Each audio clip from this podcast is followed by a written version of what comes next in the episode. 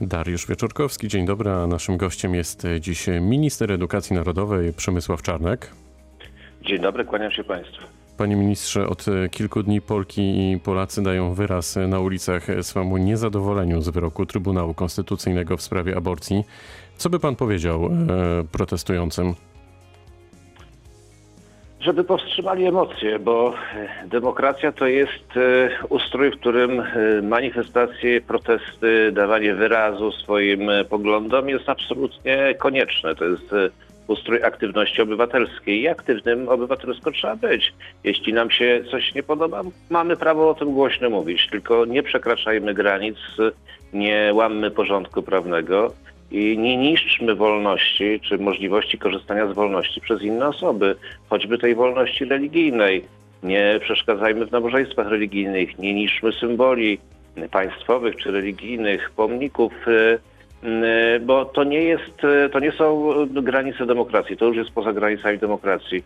Y, ja rozumiem tych, którzy protestują, którzy mają inne zdanie na temat aborcji ze względów eugenicznych. Ja mam też, ja mam inne niż ci protestujący. Ja mam stanowisko zbieżne ze stanowiskiem Trybunału, ale rozumiem, możemy rozmawiać, możemy rozmawiać o tych najcięższych no właśnie, panie ministrze, to tak dalej, ale nie w ten sposób, ale nie w ten sposób. Rozumiem, że e, złość tych ludzi, którzy e, wychodzą na ulicę, pan rozumie.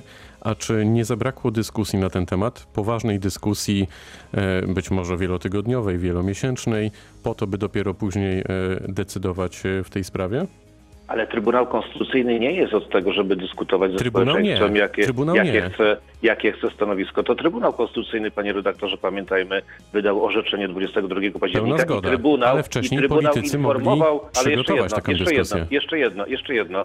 Y, Trybunał Konstytucyjny informował z wielotygodniowym wyprzedzeniem o tym, że 22 października to orzeczenie wyda. Nie ma praktyki ani procedury konsultacji orzeczenia Trybunału ze społeczeństwem. Takie rzeczy są w Sejmie, ale to nie Sejm podejmował te decyzje. Jasne, ale czy właśnie takiej dyskusji w Sejmie nie zabrakło?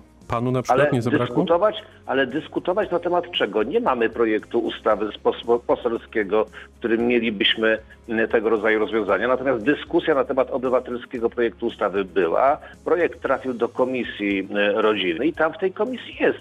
Natomiast y, nad nim trwają prace. Natomiast no, my nie dyskutujemy na temat orzeczenia Trybunału, żebyśmy nie mieszali porządków. Mówimy o orzeczeniu Trybunału i to jeszcze o orzeczeniu, który jako żywo odpowiada również tym wszystkim obawom, które, które w sposób racjonalny są podnoszone przez przeciwników tego orzeczenia. Racjonalny w tym sensie, że ja nie chcę generalizować i wszystkich wpychać do jednego worka. Nie wszyscy malują kościoły, nie wszyscy przeszkadzają w nabożeństwach religijnych, nie wszyscy mie- niszczą mienie publiczne, nie wszyscy zakłócają porządek publiczny. Są też tacy, którzy kontestują to, co zrobił Trybunał, ale robią to w sposób cywilizowany, pokojowy i z nimi można dyskutować. Ze wszystkimi chcemy dyskutować. Usiądźmy w Sejmie i podyskutujmy, jak pomóc rodzinom, które są obdarowane, obdarzone potomstwem e, z chorobami wrodzonymi czy z niepełnosprawnością. Usiądźmy, zapytajmy się specjalistów, nie posłów, specjalistów, ginekologów, położników, neonatologów, co to są te choroby letalne i jak to się ma do zdrowia i życia kobiety. To są wszystko rzeczy, które wyłuskał również Trybunał w swoim orzeczeniu. Tylko To zapytam ktoś jeszcze zechciał, inaczej. e, Jedno Mhm. zdanie, panie redaktorze, czy ktoś zechciał przeczytać orzeczenie Trybunału Konstytucyjnego, No. zanim wyszedł malować kościoły? Podejrzewam, że niewiele osób. Właśnie. Natomiast e, proszę mi powiedzieć, panie ministrze, czy, czy, czy w czasie pandemii tak ważne orzeczenia w ogóle powinny zapadać? Czy na przykład nie powinniśmy kilka miesięcy poczekać? Że, że w tej chwili jakby są inne priorytety, inne e, sprawy Ale, ważne panie dla Polaków? kieruje pan pytanie do ministra edukacji i nauki, który naprawdę Oczywiście, nie ma ani, ani bo dziś, formalnych, bo ani dziś z panem rozmawiam, sposobów, ale na pewno ale- ma pan jakieś zdanie na ten temat.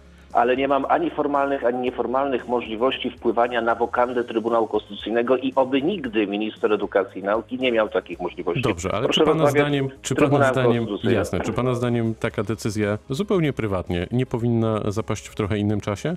Nie, uważam, że Trybunał Konstytucyjny powinien działać zgodnie ze swoją wokandą, a my powinniśmy zgadzać się bądź nie zgadzać z, z orzeczeniami, ale podważać ich nie można, przestrzegać ich trzeba, a łamać porządku publicznego, panie redaktorze, nigdy nie wolno. To jest zupełnie oczywiste. No nie, nie przesadzajmy też w drugą stronę. Znaczy, że co?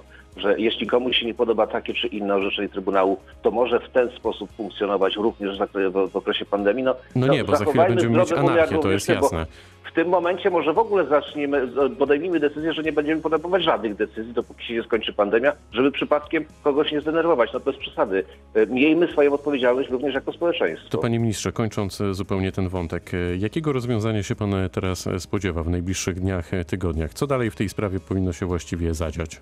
Przede wszystkim spodziewam się, że natychmiast przystąpimy do szybkich prac legislacyjnych w ustawie za życiem, po to, ażeby y, zgodnie również z, z mm, zaleceniem Trybunału zawartym w tym orzeczeniu y, natychmiast mocniej zdecydowanie wesprzeć wszystkie rodziny, które wychowują dzieci niepełnosprawne, zwłaszcza te z wadami wrodzonymi.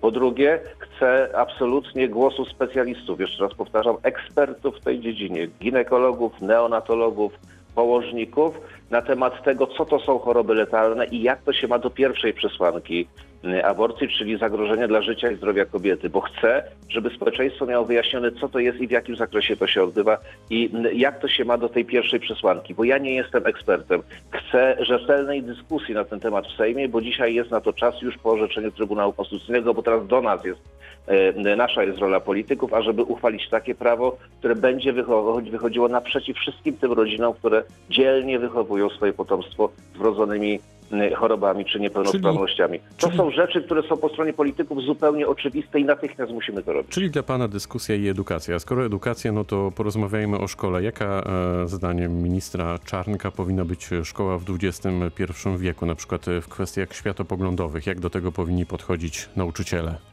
Wolna. Wolna. Kwestia, sz- szkoła w, w kwestiach światopoglądowych powinna być wolna. Powinno być zapewnione prawo do wychowania dzieci rodzicom. E, prawo rodziców do wychowania dzieci zgodnie z ich światopoglądem. E, takie jest prawo naturalne, które jest potwierdzone w naturalne prawo człowieka, które jest potwierdzone w Konstytucji. Szkoła ma być wolna od wojen ideologicznych. E, A wolna te szkoły, A dziś o nich jest- rozmawiamy, są wolne? nie, niekiedy nie są wolne. Niekiedy są wolne, to wszystko zależy od tego, y, kto tymi szkołami kieruje, jak y, dyrektorzy działają. W zdecydowanej większości przypadków jest ok. To znaczy trzymamy się podstaw programowych, które są określone w rozporządzeniu i w ramach tych podstaw programowych, czy na podstawie tych podstaw programowych jest nauczanie. Ale są już szkoły y, liczone w, w, w pewnie w kilkudziesięciu, może w kilkuset w Polsce, do których docierają już niestety jakieś nowinki ideologiczne sprzeczne z poglądami rodziców. To nie jest, szkoła nie jest miejscem na to, żeby ideologizować dzieci i będziemy um, e, troszczyć się o to, że szkoła była wolna, wolna. Tak samo jak będziemy się troszczyć, żeby zapanowała na nowo wolność nauki na uniwersytetach, na których dzisiaj jest prawo do głoszenia poglądów światopoglądu e, lewicowo-liberalnego, ale kiedy ktoś chce głosić światopogląd chrześcijański i konserwatywny, to bardzo często odmawia mu się organizacji konferencji. To są przykłady. Albo wszczyna się postępowanie odpowiedzialności dyscyplinarnej, bo powiedział coś, co jest zgodne z nauczaniem e, na przykład świętego Jana Pawła II. Nie. My też mamy prawo do tego, żeby, mówię, my chrześcijanie, mamy prawo do tego, żeby głosić również swoje poglądy na uniwersytetach. Szkoła ma być wolna, uniwersytet ma być wolny. Chcemy wolności. Po prostu. No dobrze, to w takim razie, bo zapowiedział Pan zmiany, e, między innymi w zakresie podręczników e, od polskiego, historii WOS-u. Co tam się znajdzie? Co się zmieni?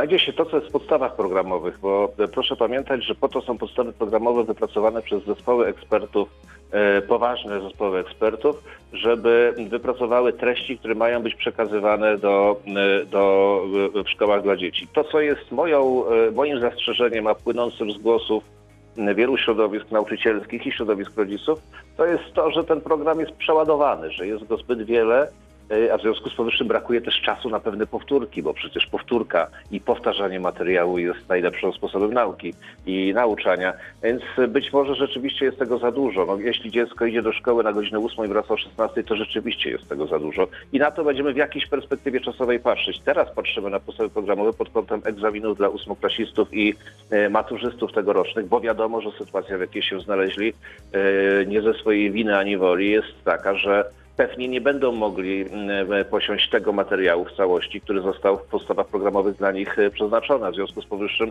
trudność dla nich będą sprawiały egzaminy w takim zakresie, w jakim byłyby, gdyby nie pandemia koronawirusa. To w tym momencie się dzieje, patrzymy na to po to, żeby to ograniczyć. Będzie komunikat i dla rodziców, i dla uczniów, i dla nauczycieli co do tego mm, jeszcze w tym roku.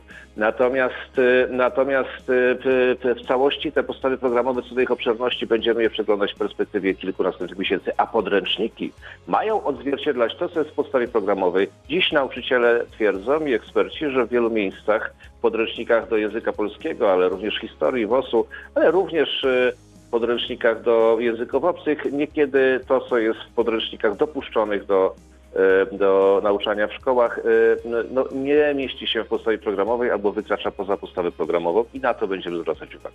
W jednym z wywiadów e, powiedział pan o pedagogice wstydu. To jest e, cytat e, z pana. Czym ta pedagogika wstydu jest, jak pan to ujął?